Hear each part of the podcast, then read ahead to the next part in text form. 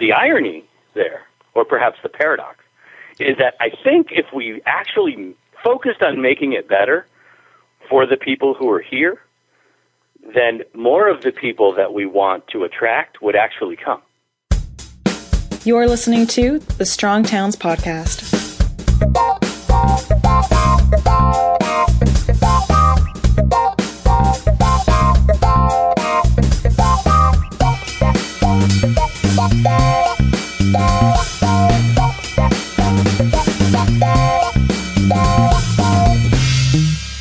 Everybody, this is Chuck Marohn. Welcome back to the Strong Towns podcast. This week, I have a returning guest, a good friend from Springfield, Massachusetts. I stayed at his house at the end of last year, which was a, a real treat.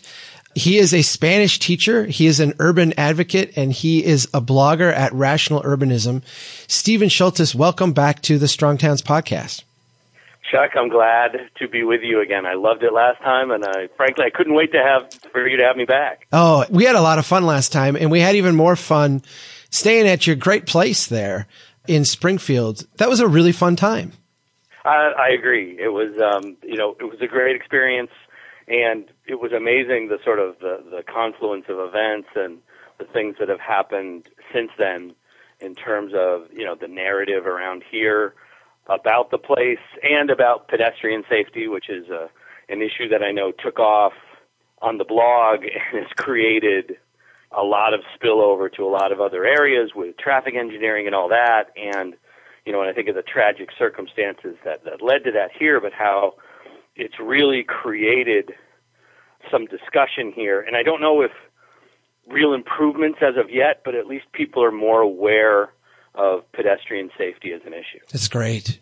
I want you to, just for people who have not been to Springfield, and now that I have, I think I can ask you some better questions on this, but can you give people a Cliff Notes version of the city as you see it?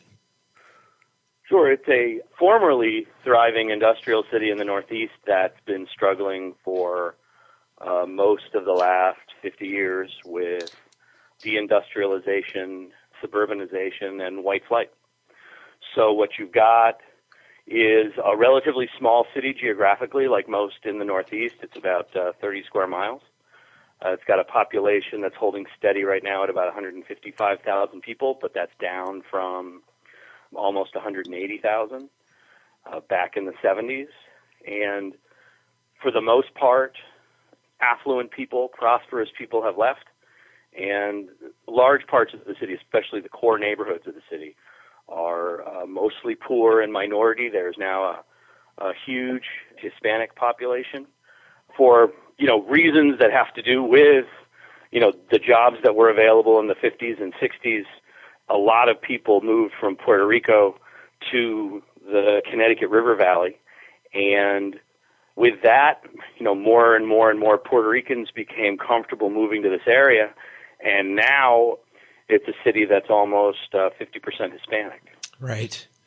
It's been a pet kind of thing of mine lately, but I, I want to point out the core of the city where you live and, and where a lot of these really vibrant, interesting communities are at is a pretty dense place, right? Oh yeah. Um, it's very dense. People go to my blog today, as a matter of fact, what they'll see is I kind of paint a picture of me driving to my mom's house, and you can see how the core neighborhood where I live is really as dense as you know as any urban neighborhood in the Northeast. And then as you slowly move out, you can see how our development patterns change, and you can see till finally you get out to where you know the home where I was raised. On that street, there are no sidewalks Sure, sure. You know, so you go from uh, an incredibly walkable place like this to a place that's um, to an area that's single family homes and really designed kind of like uh, Levittown. But the core neighborhood where I am, yeah, is it's incredibly dense. It's incredibly walkable. The only, sorry, the only interruption to the density right now is with the encroachment of the car is surface parking lots. Right, right. And that's what really kills you know the, the connection from one neighborhood to another, and you know it really it, it sucks the life out of certain certain parts of the city, and it keeps some neighborhoods from really achieving critical mass. Well, and, and I think for me, you know, the link between density and success, what you've got here is you have a historic neighborhood with a lot of density with some great restaurants and some great shops. You've got really nice cultural. You got the, a really nice park. You've got a beautiful library, but a lot of it is that urban form. And there's also an, a social economic part to this where, you know, the neighborhood just isn't thriving despite a lot of the things that I think academics maybe would like to say make a place successful.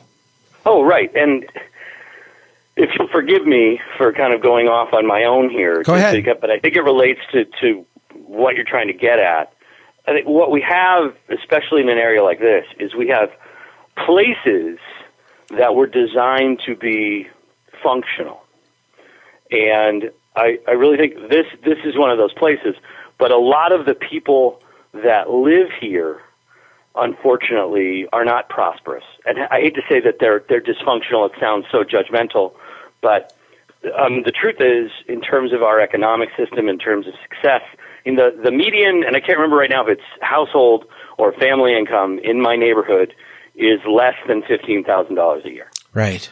Right. And so that now, granted, most people that live in this neighborhood don't need to have a car. Most people don't have a car, so that saves a little bit of money. But still, uh, fifteen thousand dollars a year for a household or for a family is not a lot of money. it's hard to have access to the broad prosperity of America on that kind of an annual salary. It is, and then we have these places further out where I think in the long term the places are dysfunctional, but the people who live there function very well in the economy. Sure. And and in some ways, I think right now that's a pretty good combination because this place is so functional that, as I've written quite a few times, it actually is a good place to be poor. I mean, if you're going to be poor, it's much better to be here than it is to be in a far-flung suburb where you need a car or two just to do everything you need to do. Right now, I'm looking out my window and there's a guy carrying two armfuls of grocery bags. So he's obviously walking up from that little Italian neighborhood where we went and we got the uh, The nice what we subs. call it what we call a grinder. Yeah. Um, he calls up. Um, he's walking back up from that neighborhood. Probably went to one of the little, you know, bodegas down there and bought some groceries, and now he's walking up. Certainly, that's much easier to do here than it would be, you know, if he lived in a suburban neighborhood. Well, and you can get ridiculously cheap pastries. I, I we went to that one um, amazing place. There were no prices on anything, and I got up to the counter and I thought, oh, "This is going to be what I ordered. is going to be twenty bucks plus." And I think she said like four dollars or something. Like eh, it's just insulting to you, you know. I mean, you, like you say, you can. The, well, the cost of living here is ridiculously low. Yeah, I the mean, I- economy's adjusted. I, and, and I take advantage of that. I mean, it's a, in a way, I consider it arbitrage. sure. I teach in suburban Connecticut, and salaries for teachers in Connecticut are, you know, famously generous. I take that salary and I come and live in one of the poorest neighborhoods in the region, and I'm able to live beyond my means within my means. Right, right. I would like to paint a little bit of a picture for people of of some of the things that have been tried around oh. you, short of the casino. I want to talk about the casino later, but that, that one staircase that, that was all closed off. Oh my gosh, ba- that's uh, that's in the paper again this weekend. Oh my gosh. It, basically, as, as I was in your neighborhood and spent a couple days there hanging out and meeting people and walking around, it was very clear that every kind of pop culture experiment that could be tried to generate automatic success has been tried there. Don't you have like the NBA? You have like a, Yeah, the, the the basketball Hall of Fame. Yeah, I'm, that's a- I'm looking at it right now. as, So- my, as my stepdaughter calls it, the Ball of Fame. Right, It's the- shaped like a basketball. So- Exactly. Yeah. Can you talk a little bit about just that? Boy, it's Oh, so easy to experiment on poor people and, you know, let's try all these schemes to generate quick results, huh? Well, I, you know, if you look at my favorite, obviously tongue in cheek, is the downtown mall Yeah. with all of the parking located on site on the upper decks, which of course is beautiful. And what happened was, and this was great because I was having a, a conversation with a guy in the planning department, and they were talking about a new hotel that's going in to sort of supplement what what's going to be happening with MGM and the casino and everything down here. And he said, "Well, yeah, but we're going to need to take down at least one or two of these neighboring historic structures to put in a parking deck at the corner of State and Main." to the two main streets in downtown Springfield. This would be the 100% corner of downtown Springfield. Right. And they're talking about putting a parking deck. Oh, but there'd be retail on one side at the ground level. Sure. And and I said, you know, that's just crazy. That's an idea that that was discredited in the 70s. And he said, well, let's look at that. What happened is when this place, which was called Bay State West, it's now called Tower Square. You know, you get that whole let's rename it and it'll work. Right. Um, but there was this huge downtown mall. The idea was that the, the suburban malls were taking, you know, the downtown shopper away. So what we try to do is recreate the suburbs downtown, and so they removed a whole bunch of historic buildings from a block, and they put in this huge mega mall connected to what were two local department stores downtown. Springfield had two like of those Macy's type you know, Miracle on is it 47th or 42nd? Yeah, I don't know. Where, whichever Yeah. whichever street it's on, that Miracle, that kind of a department store. Sure. And so I thought, okay, we'll we'll connect a shopping mall to that, and everybody will come here to shop. But of course, what it was was a, it was a, a poor imitation of a suburban shopping mall, and what stores were left in the downtown all moved to the mall, which killed the retail on the street level. Right. So what you had was was uh, a poor imitation of a suburban mall and dead streets around it. Right. So so that was one of the first experiments in the the north blocks of of the downtown beyond the the railroad arch. They ripped out an entire neighborhood and they Le Corbusier it. You know, it was all the, the you know the the towers. It's supposed to be the towers in the park, and then they become the towers in the parking lot. Right. So that's still there. So we have this huge gap between the north end of Main Street, which we drove down, and that's really where you and Jim together have transformed the thinking of a lot of important people in the city in terms of the way they look at that stretch of traditional designed Main Street that that's in the just overwhelmingly Puerto Rican neighborhood Yeah. but that's doing so well, that's so vibrant. Right. But between the downtown and that, we have this what's what they called when I was growing up. They called it the New North. But again, it's all auto oriented, you know, buildings trapped within parking lagoons, and that and that kills that what what could be a great dynamic along with the uh, raised interstate between the downtown and the north blocks. And that brings you to the next thing that you try, right? Which is they brought in the huge elevated interstate highways, which of course not only had to come into the downtown, they had to meet in the downtown. So you have this confluence of, you know, not just the north-south interstate, but the connector to the east-west interstate, and beneath them, at least they decided to put in parking. So right, that whole area just deadens the connection from the downtown to the riverfront, the connection from the downtown to the north end. So th- those are all examples of things that were tried. Right. Right. And then the last one that you mentioned, what's called Pynchon Plaza, is they wanted to connect Court Square, the traditional, and I think, you know, I, I say this all the time, and you were polite enough not to disagree with me when we went by it. Uh, we were walking by it. What I think is as beautiful a public plaza as there is in the world. I mean, and I Oh, would take on, you know, Madrid, Paris, anywhere. I think our Court Square is just magnificent Yes. but to connect that space to the quadrangle museums and that beautiful space they they wanted to put a stair well they wanted to connect them and they're separated not just by a block but by i don't know about 30 Yeah, I was gonna say maybe about- of elevation Yeah, I was gonna say about thirty feet. Yeah. yeah and so rather than just putting in you know a staircase Which would know be kind beautiful, of a nice right? wide Yep. visually permeable staircase the architect, the design team decided to create this monument to themselves and their own grandiosity. And so what you get is because they had to put in this giant fountain, which my niece famously, the first time she was taken there, thought it was the ocean. it's that kind of a fountain. I mean, the, it's Right. the, the water is flowing over. It looks like a mini Niagara Falls. Sure. It is unbelievable. But of course, you already know what.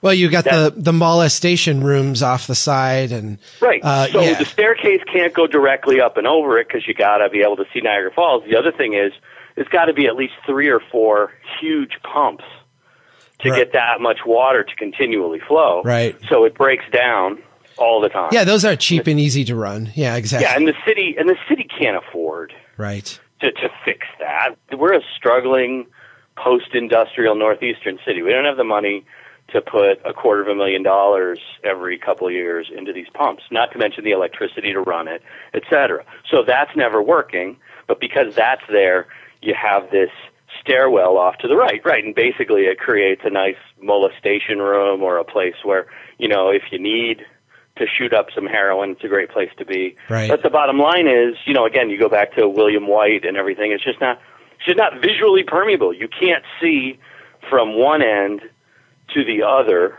where you're going to go. You don't know what's in that little space. People use it as a bathroom all the time. Yeah. I mean, it was just terrible. And so there it sits, and it's mostly the connecting part now is just fenced off, and it's been fenced off for most of the last 20 years. Yeah, it's just, it's it's actually blocked off. We couldn't walk through it, right? No, no, because it's unsafe. Literally, it's too steep because they had to put in, you know, the huge reflecting pool at the base of it. they made the stairs too steep, so Right. it feels unsafe to walk on, even from that, you know, perspective. And then also, again, there's just the idea that, you know, because no one goes there, it's so dangerous because of what could happen in there, and no one would ever see it happen Right. that they've decided to just close it off. So it, it, it cost more than it needed to cost. You know, like even most recently the, the students from UMass who came up with redesign ideas for it, this was in the paper yesterday. I mean, you know, bless their hearts, but their idea is, well, all we have to do is put, say, uh, you know, a $10 million apartment building next to it with luxury condos, and then people can use that.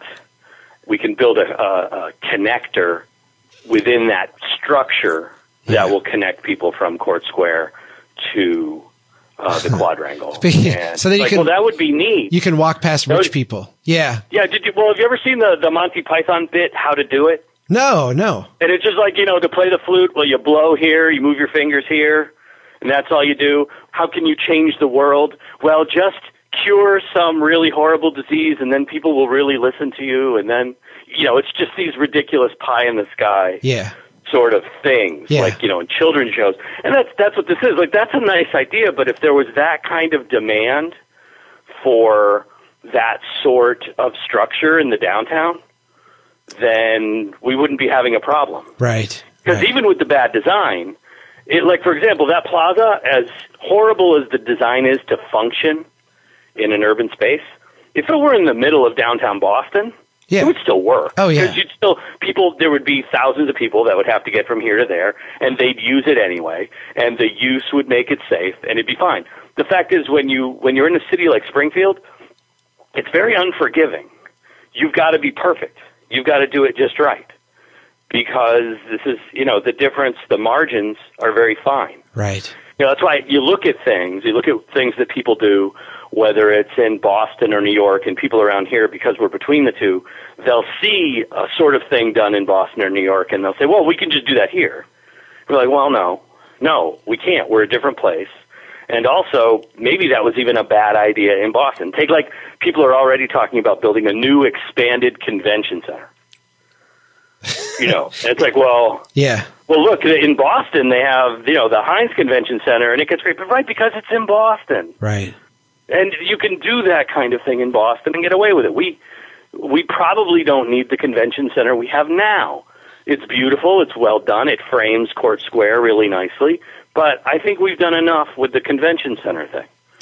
But again, the the idea comes up, and there's always just enough money. And it's like what you described. There's just enough money to do the mega project, but there never seems to be enough money to fix the sidewalk. Right, to do the basics. Yeah. I want to paint the other side of this picture then, because it, the, the frustrating thing about Springfield is that it, it is this like hub of people experimenting on, on you guys with the, the big project. Yet despite that, there's a lot of really cool stuff going on. You mentioned the sub shop. There's just a great fabric there, just kind of struggling to emerge, but emerging nonetheless. Can well, you- some that survived for years, like that area where where Frigo's is. Yeah. You know, that's the traditional Italian neighborhood. All of those businesses or similar businesses have been there for decades and decades, since long before I was born. And the fact is, they're somehow managing to survive.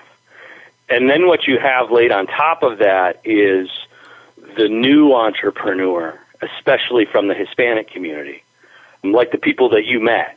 Yeah. And and what they're trying to do is come in and have sort of a different layer of, of slightly different amenities that are there for the people who live here now. And and one of the big problems, Chuck, is that some of the people, not all, but some of the people who make decisions are trying to instead of making the city better for the people who are here, what they want to do is design the city for the people that they wish were here. Right. If that makes sense. It absolutely. I mean, I know it doesn't sense. make sense to do it, but I mean, if no, we have explained I, it. I think your description fits most American cities, actually, in many ways. I mean, it certainly fits mine. It certainly fits my place. Uh, we discount all the people who live here, and we pine for you know the person who we wish would show up. Absolutely. The irony there, or perhaps the paradox, is that I think if we actually focused on making it better for the people who are here, then more of the people that we want to attract would actually come. We all want to be, or we all know the kind of people that want to go not to Starbucks or to Dunkin' Donuts, but they want to go to that cool little coffee place. Right. Well, if that cool little coffee place is first created to actually be there for the people that live in the neighborhood, then it's there to be found by the hipster who who wants to be at a different place and not the Starbucks or the Dunkin' Donuts. Right.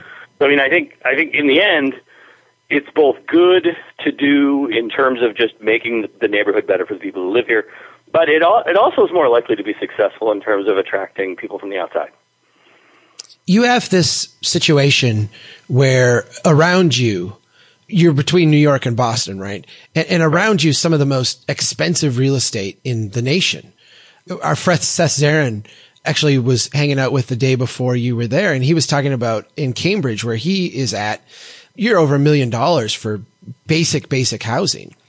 Walking through your neighborhood, there's a three story brownstone we looked at for a couple hundred thousand. That was a gorgeous building on a gorgeous street, like three blocks from the downtown Right. you know, my humble abode is a, you know, a three-story brownstone with a basement apartment.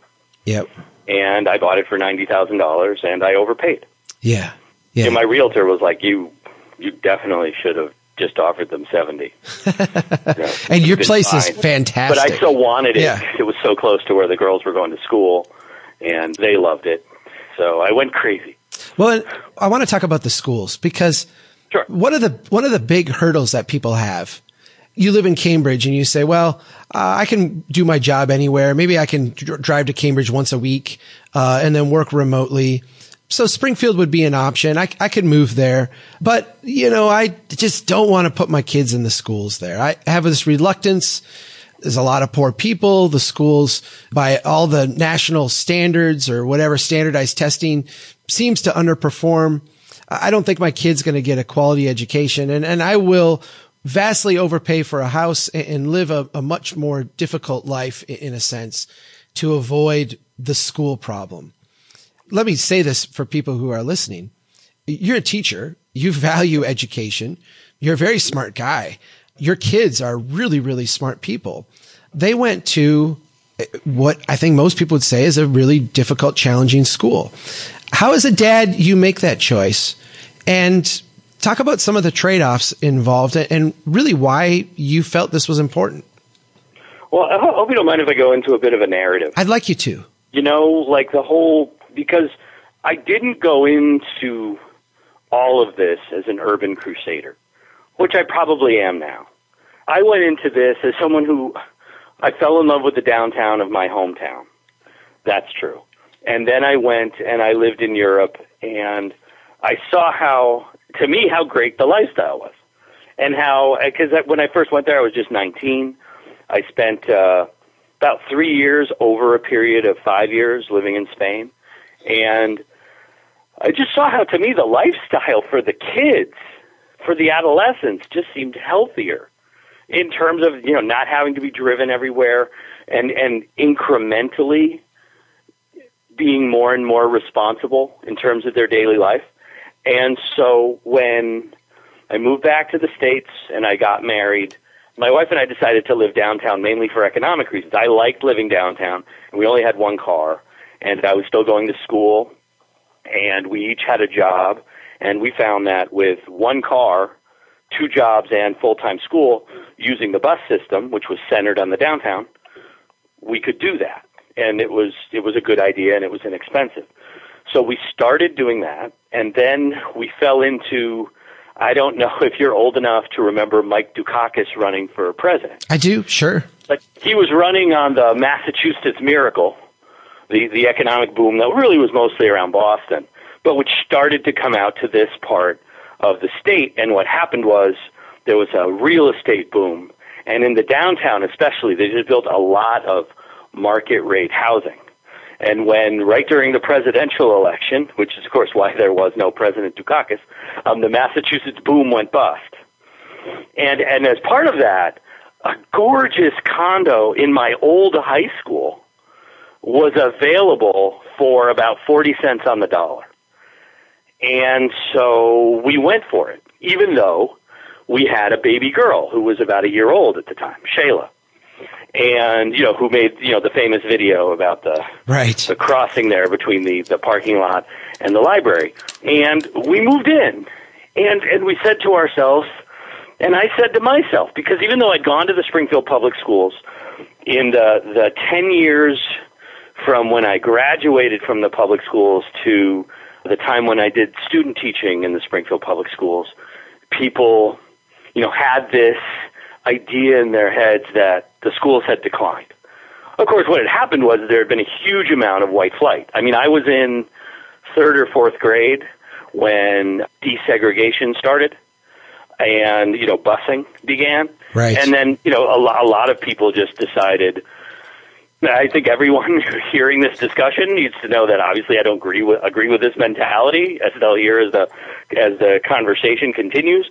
But you know, a lot of people just said I'd rather not have my kids go to school with black kids. Right. Right. So I'm moving to the next town over. I'm out of here. Yeah. I'm out of here. They just left. And and the fact is, as I said, from an economic standpoint, my mom's house in 1973 would have cost about the same as an equivalent house in a neighboring community. Now it's probably worth about one fifth. Right. And I don't think that that's a coincidence. I don't. Again, I don't think it's right, but it's simply the way it is. Well, and I think for many of us, I think it's tough to realize it's a self-reinforcing cycle, right? So, oh, absolutely. So, that's just it. So that's even if it. I, even if I'm not a deep racist, if I look around and my neighborhood is in decline in a neighborhood somewhere else, I can buy a house and actually have it appreciate and make some money. All racial things aside, that's a logical choice, you know, for sure. someone well, who has the means. This, yeah. How about this? Uh, this is, I haven't been able to find this, so some if one of your listeners can actually send me a link to the quote, I'd appreciate it. But I remember reading at one point Thurgood Marshall in discussing Supreme Court decisions regarding desegregation said, "I'm just not sure that my children will receive a quality education unless they're in a room with white children." Right. You know who else thought that? White parents. Right. Yeah. They thought the exact same thing. Yeah. yeah. You know, and the thing is, it, it does it right. It isn't necessarily racist. It's simply an idea that people have. But but moving on from that, so I I was hearing this, and yet we had this beautiful condo And so we said, you know what? They're building literally a brand new school a block away. And it's going to be a magnet school in the city. And we went and we met the principal and my, you know, now ex-wife became the, the, the PTO president and I was serving on the, the CEDM team, the school center decision making team. And we got involved in the school and we said, did you ever see the movie The Princess Bride? Oh yeah, absolutely. You know, okay, like, you know, where it's like, good work, Wesley. I'll probably kill you in the morning. yeah. Remember that? Right. It was like, well, good work, Milton Bradley School. We'll probably move to a different school district next year. Right. It was that kind of thing. But every year, Shayla seemed to enjoy it and thrive. And then Mackenzie came along, and she really seemed to enjoy it and to thrive. And there were issues, and I want to get into those later. But what happened was we just, as as we went through, instead of listening to what people were saying about the schools, we just got involved. And what we found was that uh, the girls enjoyed it. They were achieving incredible amounts of success, and, and they're very different girls. And Shayla was just like a precocious reader and did really well from the beginning. I like to tell people, it's a true story, that when she took a, some kind of a standardized reading test in fourth grade, she tested at the level of a, of a sophomore Yeah. in, in what they call higher level um, understanding. Oh, by the way, sophomore in college. Wow. Not, not sophomore in high. I mean, so that's how she did. Mackenzie, on the other hand, had a, although she reads more than Shayla does now, and in the end always tested better later on than Shayla did. When she took her first reading test, she she scored six months behind grade level, and they immediately contacted us, and they put her into after school uh, special reading resource. And by the end of the year, she was reading six months ahead of grade level. wow. Yeah. So I mean, the schools were just responding to our needs, and so we we kind of followed the whole the whole thing through, and the girls had been successful. But and and Chuck, I know this is going to take a while. This may be two podcasts. No, go ahead. Um, I, I, but I, I- have to. But I have to explain how I got into this. Yeah, so good. here's first just anecdotal evidence that well, it's working for us. But then it was at the time that both my daughters were going to Milton Bradley School that the MCAS test, which was the statewide test for academic achievement, came out. And the newspaper was very interested in this. You know, the schools and education, that's, that's a thing that sells, I think, in the media. And so they started publishing the test scores for the different school districts. And they kind of printed them, and I think this is this is a huge part of this discussion, like it was a like it was a football game. it's a horse race. And yeah. you know, you know, Wilbraham twenty one, Springfield fourteen, you know, kind of thing. So Wilbraham schools are better than Springfield schools, kind right. of thing. Right. And what I did was just, you know, I was like, okay, but this this narrative that the Springfield schools are bad just doesn't jibe with my experience. So I, I want to look into it a little bit more. So I started doing some internet research, and I found a site called fairtest.org. And then I did my own research based on what I read there. And I took the data that they actually published in the Springfield papers about things like um, teacher salaries, teacher to student ratios, classroom size, which is slightly different from teacher student ratios, and free and reduced price lunch. What I noticed was that with all of the other data points, there was absolutely no correlation, at least that I could see. Maybe a professional statistician could pull out some significance, some weight to some of the things like per pupil spending or teacher student ratio, but there wasn't anything that you could see with Springfield and all of its surrounding communities. But the moment I got to students on free and reduced price lunch, Yeah. The data just fell right in line Right. to the point that Chuck, there's a there are two fairly wealthy communities outside of Springfield, East Longmeadow and Wilbraham, and the difference in the percentage of students on free and reduced price lunch was a tenth of a percent. And guess what? The That was reflected in the test scores. Yeah, yeah. The the district that had one tenth of one percent fewer students on free and reduced price lunch did slightly better than the other. Right. And and I said to myself, all these test scores are showing us is not these test scores aren't showing us which schools are better. they're showing us which schools teach the wealthier kids. And so I started to do more and more research in that area. And what I found was there was an organization here in Massachusetts that decided to actually do a real look at school quality using these data points from the MCAS exam. It was the Donahue Institute at UMass. And what they did was they took what we know about standardized testing and schools and they took the outcomes and compared them not not school district to school district, but they compared each school district to how you would expect the school district to score based on the significance of all the different demographic information. And what they showed was that sometimes some of the best schools were in the poorest neighborhoods. And Right. some of the worst schools were in some of the neighborhoods that you just wouldn't have suspected because the overall the test scores look good, but the truth is they weren't doing a lot in the way of value added. They- they weren't- have, have I explained that well, Chuck? Yeah, eh, let me let me try to say it back to you. If you have an expectation based on, and, and I think the data points you cite, I mean, I, I've seen stuff like this too. I used to be the chair of a school board, and the free and reduced lunch is is a huge indicator of, you know, essentially the struggles that students come to school with. do a thought experiment. I want you to think of this thought experiment. Yeah, Think yeah. Of, and everybody, every listener could do this. In your region, I want you to think of the poorest city and the worst high school that you can that you can think of. And if you don't know one in particular, just think about what you think that local school looks like. Now think of the wealthiest suburban school.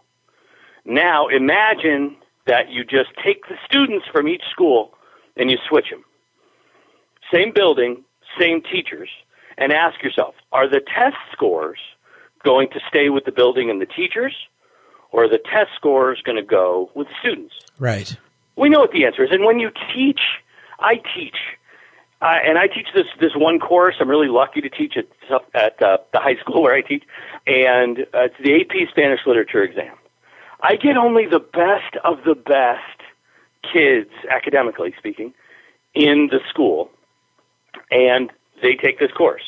Over the last three years, not a single kid has failed to pass the exam. Does that mean that I'm a good teacher? No, it means that I haven't gotten in the way. Right. These, these are highly motivated students who, if I have deficiencies, they see what they are and they know what they need to do to do well on the exam, and they do well on the exam. If you gave me a different group of students, I wouldn't achieve that success.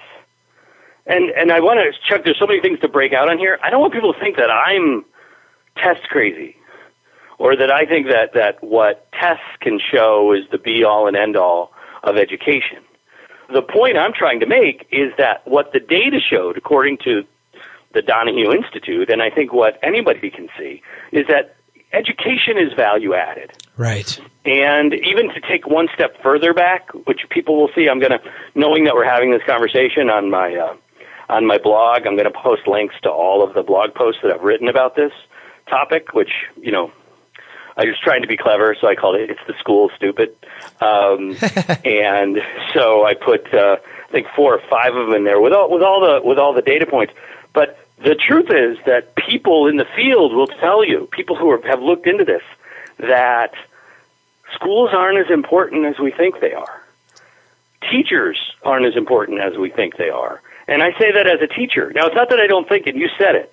I think education is incredibly important. I think it's uh, apart from the, the emotional stability that you give a child and, you know, the love and all of that, I think making sure that they get a good education is my primary responsibility as a parent. But the truth is, the two most important parts of that are the child and the parent. The, the school and the teacher aren't, first of all, they're not as important as we think they are. Right. So that's, that's the first piece. And the second piece is the schools that we think are good, we think that because the chances are that they service kids that are ready to learn, and so the results make them look like they're good schools. And urban districts, because they often service students who aren't necessarily as prepared to learn, they don't look as good. But my experience is, and this is someone who's, you know, taught in both, and you know, I've been a student in an urban district, but with my daughters having gone to urban schools, I can tell you, I think that the city schools are better because they have to be. The analogy that I would give you is that the, most people who ski in Vermont are better skiers than people who ski in Utah. And the reason is that they have to be. Right. Because in Vermont, uh, unlike this winter, most winters, you're skiing on ice. You know, it's the conditions are horrible most of the time. And you know, you've got to be good or you're not going to survive. Whereas in Utah, where I went to college, you know, you're dealing with powder skiing most of the time. Sure. You don't deal with with difficult circumstances. So you're saying, let me put it this way, and I, I don't know if you know this, but I come from a family of teachers too. Oh no, And- I, yeah, I remember you saying that. Oh yeah, no, you're you're trending with everything that I've anecdotally experienced and also seen. It, basically, if you have really good parents and you know stable neighborhoods, teachers can in some ways mail it in and Yeah. come up with good results. But if you're in a really difficult district, if you're going to achieve just, you know, up to expectation, you've really got to have some refined teaching approaches and really do an amazing job. And Sure. that, that's what you're seeing in the data and, and in your own personal results. Right, and I think to go beyond that, and these are some things that I don't necessarily think are right, but they're simply the case here. My stepdaughter is one of the only white students in the school. There might be two or three other white kids who attend the school. With about 800, I think about 800 kids go to to go to uh, her elementary school. There might be two or three other white kids. She's probably the the richest kid. Now, keep in mind, I'm a high school teacher. Right. She's probably the richest kid who attends the school. You know, I don't know that for sure, but I know that when we filled out the form for free and reduced price lunch because they told us we had to, they approved us at first, Yeah. and because they didn't even look, Right. because they just assumed, and we had to make them look at it again. Like, actually, we know we don't qualify, so, and they were like, they were almost shocked. Right. Are you sure you're in the right place? Um, but we look like most of the teachers that teach there, Sure. and and most of the administrators. So when we when we walk in, we get treated differently. I remember with with this hasn't happened yet with my stepdaughter, but with my daughters, you know, we would go in and and we would look at the teachers for the upcoming grade. You know, what they were in second grade, look at third grade. If they're in third grade, look at fourth grade. And you know, we'd always say, "Oh, that that Miss So and So, she seems really, really good." Wow! Every year, both of our daughters were always in whatever class we we might have mentioned in an offhand comment. Right. You know, about a teacher that we thought was particularly good. Yeah. I, I don't think that happens to everyone. Right. And and to be frank, I think that the the teachers would look out for Shayla and Mackenzie, Sure. and I think they do now for Lulu. I think that you know, I again, should they be looking out for every student equally? Of course. Do they? Uh, you know, I don't think so. I think that they they look at. I mean, frankly, they look at us and they're very judgmental. I think they're very nice people there, but I think they're very judgmental. Like they're wondering Yeah. you can obviously you can live anywhere, but because you want to live in this nice big old house, Right. What do you, you live in this incredibly poor neighborhood, and you let you let your your, your precious little eight year old go to this school in the middle of an incredibly poor district. Right. We, you know, I Yeah, are you that. a bad parent? I felt that. Right. I felt that all the way through with with Shayla and Mackenzie Right. to the point that I actually had a faculty member at one of the schools where I taught tell me, and this is not, by the way, my interpretation of what she said. This is what she said when they were in, uh, I think, junior high school. She said they will both become crack whores, and it will be your fault. Right. That's again, I'm not. Embellishing. Yeah. Yeah. No, I, I was told that. I was told that you you could live in a nice suburban school district and send your children there, and instead, you're choosing to send your your daughters to a high school, by the way, which was considered like the only failing school by No Child Left Behind standards. For a time, it was the only failing school in Western Mass. So, by most people's judgment, it would be considered the worst school in the region. Right. And yet, my oldest daughter attended Smith College on the most generous scholarship they offer. Mm-hmm.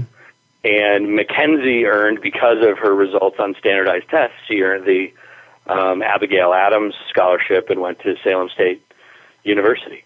And they both were incredibly successful. Mackenzie just graduated magna cum laude from uh, Salem State.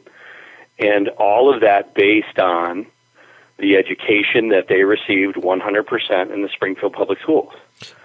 Now, Chuck, I want, but I want to get to another thing. Here's here's what I'm Go trying to it. tell you. Your child Yeah. will do as well academically in an urban district as in any other type of district. Chances are, that's what the data actually suggests. But there are issues. That's that's like the whole point of of my blog, Rational Urbanism, was that there are difficulties when it comes to being an urban pioneer, but they're not the things that people will tell you.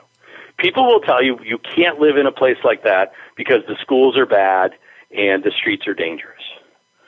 Well, the truth is the schools aren't bad, they're good. But it can be difficult for your child because they are going to be the odd one out. They might be the only the only white kid in the school. And and I say that again, I wish that you know race didn't exist and that we didn't know it, you know, Right. that it was you know, as scientists may say it's kind of a, a figment of our imagination, but that really doesn't matter. You know, Lulu knows she's the only white kid in her class. Right. Uh, you know, if she was in kindergarten and she kind of came home and asked if she was the only white kid in her class because her teacher said the only two white people in the classroom are me and Lulu, right. and it and it made her feel strange, awkward, Different, and sure. and as things you know, as things move on. There's that. There's also the difference. When I, you know, Shaylin Mackenzie, when I was getting my master's degree in Spanish, we spent uh, an entire summer living in Spain, and then we traveled. You know, we traveled. We went to France. We went to Morocco, and then we flew home. Now, not a lot of other kids their age at the school they attended have had experience had had experiences like that. Right. You know, for a lot of them, uh, a trip far. Away a lot of them haven't been to the Cape, yeah. you know, not- Cape Cod here in Massachusetts. Right. Like for them, uh, my my wife just went with Lulu on a on a field trip to a maple sugar house, and and the kids were were pointing out the window and saying, "Look, a duck." Yeah. Yeah. A duck. Look at that. Oh my gosh, it's amazing. And then that's a tree. Look, a mountain. You know, so that there are difficulties related to it, but it it really isn't it really isn't that they won't be taught academically. One of the weird things about this, Chuck, because I had someone call me as a, uh, I should say, email me as a follow up to the blog post Yeah. you, you published at Strong Towns. Yeah. And they asked me um, if I had specific data about middle class kids in urban districts. And and I, I don't. What what you have is you get the crumbs from the studies about other things. There's even a book about gentrified urban neighborhoods and schools. And the in the entire book, there's not a single thing about the kids who are gentrifying the neighborhood. It's all about the poorer kids Right. who were there originally Right. and how the gentrification impacts them. Now, do I think that's important? Of course that's important. It's critically important that we investigate that. But, and this is weird because I kind of wanted this to be the preface to what I was going to say, but uh, I'll put it here uh, closer to what I'm assuming is the end. Although I can go on forever, Chuck. So you can have me up. We're doing Um, what? We're doing fine. and it's it's that I'm I may sound like I'm trying to proselytize, but I'm really not. What this is about is I turned around five years ago, maybe, as Jim Kunstler really started to to talk about other things, and I kind of wanted my my weekly pro traditional town, you know, anti suburb fix And that's, by the way, how I found you. Because, you know, with, with Jim starting to talk more about other topics, I just, I, I wanted to find something that addressed my issue, Sure. which was, again, sort of urban pioneering. And honestly, I didn't find anything. So what I said to myself was, I'm going to do it then. I mean, I'm just an amateur. I may not know what I'm talking about necessarily, but I'm going to start putting out there my ideas and my thoughts. And what I wanted to create was a site where people could go who already love cities. I'm not trying to convince people who live in the cul-de-sac suburb and love it to move to downtown Springfield. I, I, that's, you know, reality may force them to do that 20 years from now and 30 years from now, but that's more your issue. If you know what I mean? No, totally. But, yeah. But my issue is I'm a person who wanted to live in an urban neighborhood, who wanted to raise my, my kids where they could walk across the street to the library and where they could walk to school and where, you know, they could do the type of things that I saw kids doing in Spain. You know, again, my daughters still don't have driver's licenses. You know, Shayla just turned 25, Mackenzie's 22. They're both living very successful lives. They don't want to drive. I wish they would at least get a license so they knew how, but they're not even interested in that. You know, I wanted to do that, but what I was told was I couldn't. Because some people may be forced to live in those kinds of neighborhoods. They're usually poor and they're usually brown. But as a middle class white guy, there's no way you can do that or should do that. And what I found was that simply wasn't true. Right. I raised my daughters here. I wouldn't change it for the world. They wouldn't change it for the world. And it was an incredibly, you know, enlivening experience. And I wanted to put this information out there for the type of people who are like me, who are thinking, I want to live in a city, but I'm told I can't unless I can afford to live in Manhattan or Cambridge or San Francisco. Or, or I'm willing to sacrifice my kids' future. Right, or right. I just it's right. I simply can't do it. And what I'm trying to tell these people is you can.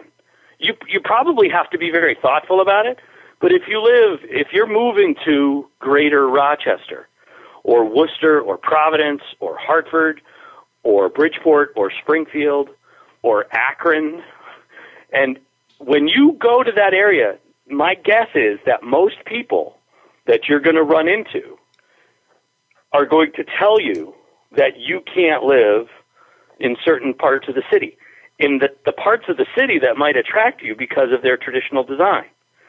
Um, but you're going to be told that's um, if you have kids, you can't live there. If you're, you know, if you're a dink, you know, double income, no kids, maybe, right? Right. Or if you're single, or if you're an empty nester, maybe. But if you're just the normal, average, you know, Ward and June Cleaver couple with a couple kids, you can't do it. People will tell you that you can't live there. But what I'm trying to say is that if you look carefully, because I can't guarantee that every urban public school in every neighborhood is going to be of the same quality that the schools are here. I, I have no idea. I haven't done that research. But what I can tell you is that the data tends to show that what we perceive as differences in the quality of schools is actually differences in the quality of the students who attend the schools, and you have to go in and check it out. But if you do, and you do, you know, due diligence, I think what you'll find is that what people will tell you is impossible really is possible. That you can do it.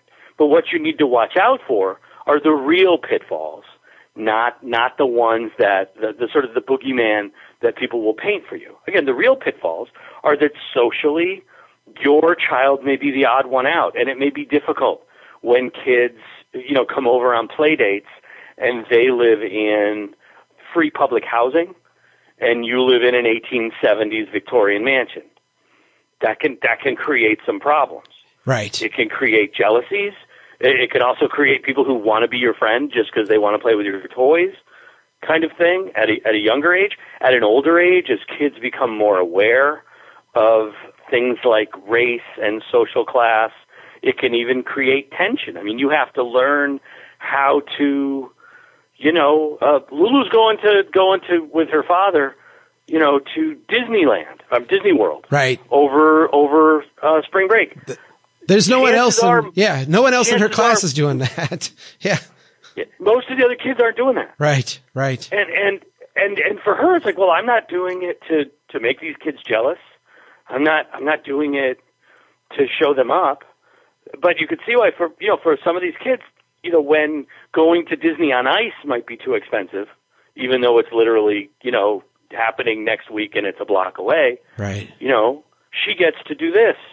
And and she does have to deal with some of the resentment that comes from that. For Shaylin Mackenzie, as I've said many times, they were the best soccer players on the soccer team. They were captains pretty much all the way through. Both of them played their first soccer match for their high school uh, before they attended a class Yeah. because of the anomalies of scheduling. You know, M- Mackenzie had played uh, a full game of soccer for Commerce High School before you know going to a day of school. So that was you know that was tremendous for them. Even though if they'd gone to a suburban district, you know they probably wouldn't have been the stars of their teams. You know, but on the other hand, they you know they always did feel like like they were you know they were referred to as the white girl or the white girls. You know, and things like that. I Right, mean, right. you know, those are the real issues that people need to be prepared for. Right. Not the idea that your daughter's going to come home from school and you know in eighth grade and they're going to realize she doesn't know how to read. Right. Right. Essentially, and we're we are out of time. But I, to me, that was the the point I wanted you to be able to make, because so many people who want to be urban pioneers are, are afraid of the social stigma of what people will think, uh, how they're raising their kids. They're afraid of you know their kids not thriving in school, and I think it's very empowering to say, you know, look, there's going to be challenges, but it's not going to be a challenge learning to read. It's not going to be a challenge academically. The challenges are going to be more social. And I think you would say your kids are a lot better off in life having gone through some of those challenges, as uncomfortable as they might have been, than going in a school that was maybe going to be more comfortable for them socially, but you know, where they, their experience with the world would have been a lot different. Absolutely, it was universally universally good. Yeah. Yeah. I mean, they they feel comfortable now in any environment. If anything, what was difficult for them was when they when they first went to college, and all of a sudden they were in an environment that was much more white middle class or white upper class, and that almost everyone looked like them and came from their you know demographic and socioeconomic background, but everything still seemed weird, and no one you know and no one Right. could understand that. My my daughter Shayla wanted to join the uh, the uh, I think they call it nosotras, which is we, the feminine form. Yeah. Um, at at college, it's the it was the the group of uh, Hispanic students at Smith, and of course they kind of looked at her like you know it was essentially she was being a poser, you know, like someone who wanted to you know I want to hang out with the Spanish speaking girls because that's cool. Right. It's like no, it's just that I all my friends in school were Puerto Rican, and I'm in school now with all these white girls mostly, Yeah. and Yeah. I you know I'm I'm more at home with you guys, Right. you know. So yeah, there's that. And Chuck, I do want to address one other thing. Yeah, go and, ahead. Um, Go ahead. If, you know, uh, I'm going to make the podcast go over just a few minutes. It's okay. But it's this. The other issue is um, safety Yeah. and and that relates to to child rearing as well. The thing about that is that so much of what people fear about cities and safety and security has so much more to do with behavior than with location. The issues of like you know gang memberships and and and crime that people associate with city schools which exist but have to do with decisions that people make. And and I know it's not all about statistics, but some things, you know, you do have to look at the numbers sometimes. And I would posit, and this I know would be maybe the subject of another entire podcast, that if you have a teenage child, they are going to be much safer going to school in an urban district and living an urban lifestyle than they are in the suburbs. And that has to do with the two most common causes of death for adolescents. And one, the first of those, of course, is Auto accidents? auto accidents. And and again, my daughters don't even still don't have driver's licenses. I Right. mean, so they've never driven, and I won't say that they've never ridden in a car, but they don't drive. They didn't drive to do they they walked to school. They would walk to practice. They would walk back to school to go to evening activities. They just didn't drive. So that was very unlikely that they were going to die in, in a car accident. And the number two cause of death, Suicide. Suicide. suicide. Yep. And suicide is negatively correlated to density worldwide. Right. There just seems to be something, you know, when when you're surrounded by a lot of people, you get annoyed at them so you don't kill yourself. That's how I would look at it. But but the bottom line is those are if if you're worried about your child's safety, live in a city. Then it doesn't mean that that no child, no innocent child in an urban school district has never been killed as a as a bystander in a drug deal gone bad or in some kind of a a gang, you know, struggle at school. But I'll tell you what, at least at, in my time as a parent in the Springfield Public Schools, I don't think that's ever happened. Right.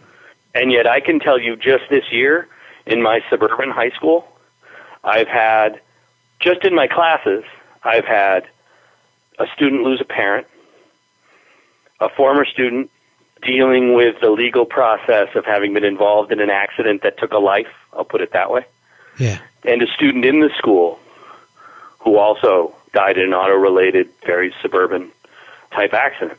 And this is one year, and that's just one teacher's experience Right. you know, and and at a tiny school, Yeah. you know. Yeah. So I mean, w- the fact is, these kids. I had one day. I had this experience, Chuck. This was one day in one class. It was that AP Spanish literature class I was talking about.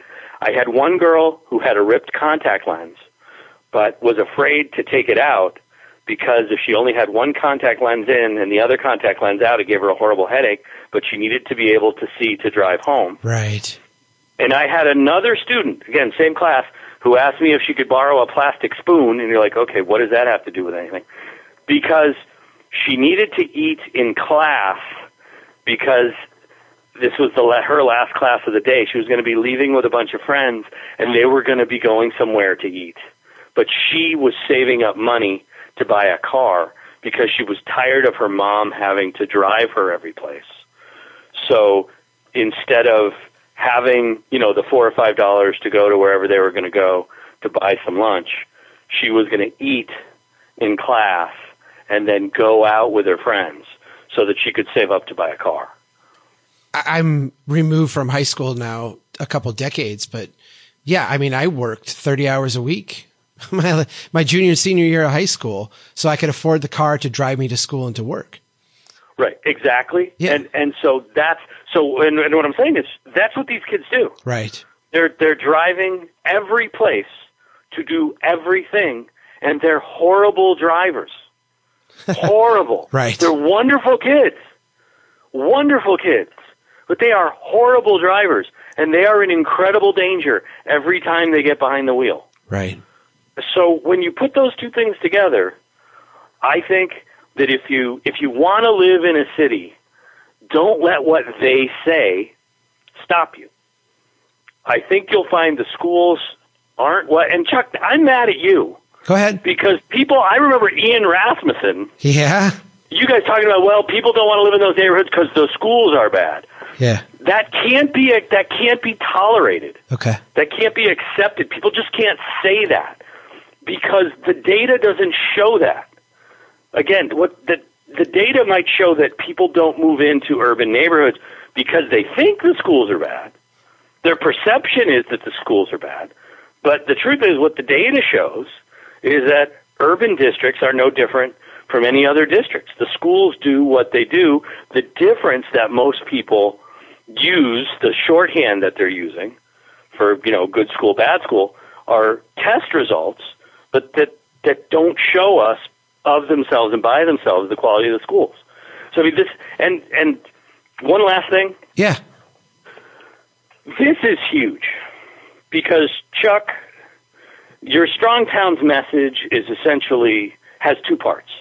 One is we've after World War II we've designed places that aren't sustainable That are designed in to terms of they don't they don't they're not productive Right. enough Yep. to sustain themselves. So we have to retrofit them. They're, they're, they're, that's half the argument. The ones that can be retrofitted, which probably not many, have to be retrofitted so that they can be productive places and fiscally sustainable. The other half of the argument, though, is that we've got a bunch of these places that actually were designed to be sustainable, but nobody wants to live there right. you got two options, right? I mean, and if, and if I'm missing something, you tell me. In terms of the strong town message, we either have to retrofit the places we built so that they work like a traditional town, right? Right. Or we got to get people to move to the traditional towns right. that are already there. Right. Well, what's keeping? Now, as far as the other issue, I have nothing to do with that. I don't care about it. Uh, good luck with that.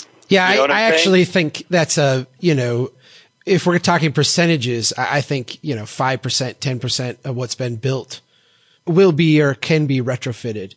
I, I do think that the future lies in a place like Springfield, really. I, I do too. Yeah. But then what does that mean? That means the sooner we start getting people moving back to these productive places, the better off we'll be, right? Right. Yeah. But Yeah. but when you start talking to people about doing that, what are the two primary impediments? If they have kids, it's quality of the schools. It's schools. And whether they have kids or not, it's that perception of safety, right? Right. Urban crime and all that. Right. Uh, Okay, and what I'm saying is the schools are not the issue that you think they are. There are issues surrounding your kids. Of course, that will go away if more and more and more people move in.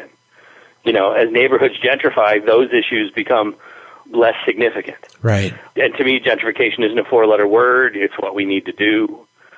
So let's get on with it. I'm, I mean, I'm all for making sure that people that are not well off are taken care of. I mean, my politics are so far left, Chuck, that you can't even see me from where you are on the political, Sure. you know, spectrum. But, but having said that, it, this is just, you can't, you can't let a place just degenerate forever. It's got to gentrify at a certain point. And the other issue is that when you look at urban crime, in spite of the fact that a lot of it happens in, in urban places, it is almost not at all place related. It is all behavior related. I guess I'm in more danger of being, you know, caught in a drive-by here than where you are. Yeah. But you know, for me, it's one in a million, and for you, and one in it's one in ten million. But the fact is, I can walk to do just about everything I do every day, and that reduces the chances of me being in a car accident. And even when I do drive, I drive, you know, uh, on city streets. I'm going very slowly.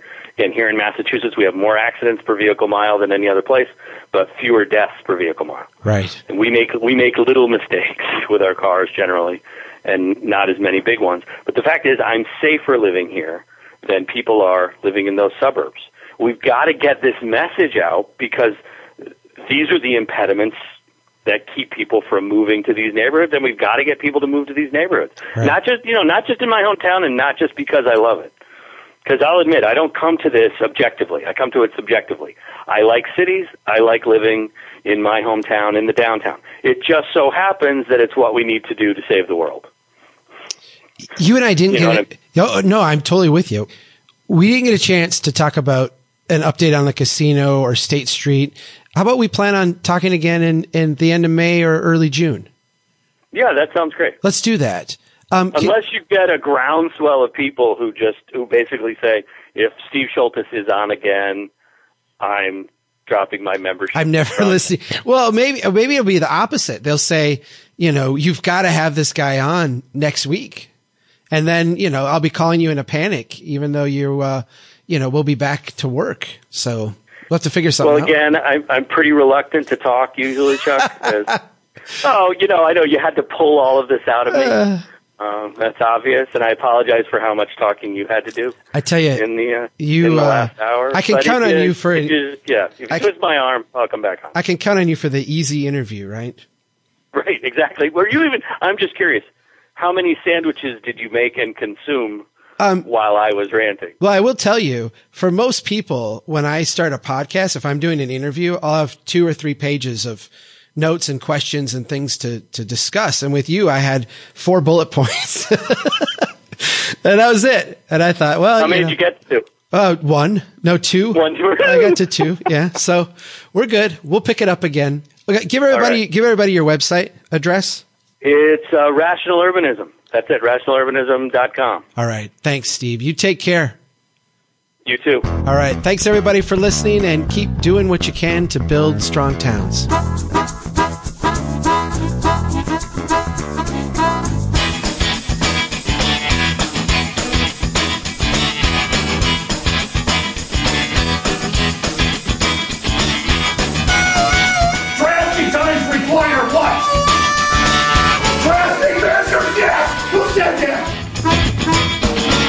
They know that America's one big pothole right now. Bill, Bill, Bill, Bill. That's the story. Chuck Marohn, this has been fascinating. Who made the city?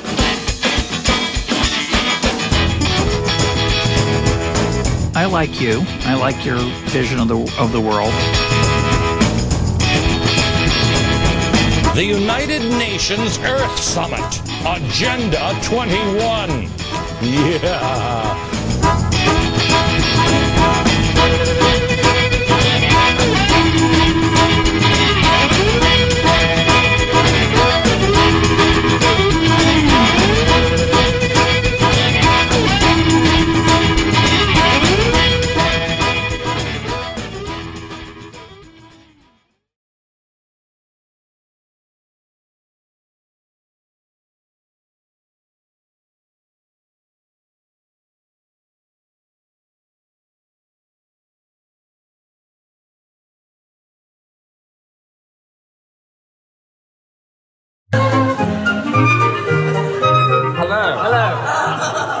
Last week um, we showed you how to become a gynecologist. And this week on How to Do It, we're going to show you how to play the flute, how to split an atom, how to construct a box girder bridge, uh, how to irrigate the Sahara Desert and make vast new areas of land cultivatable. But first, here's Jackie to tell you all how to rid the world of all known diseases. Hello, Alan. Hello, Jackie. Well, first of all, become a doctor and discover a marvelous cure for something. And then when the medical profession really starts to take notice of you, you can jolly well tell them what to do and make sure they get everything right so there'll never be any diseases ever again. Thanks, Jackie. Great idea.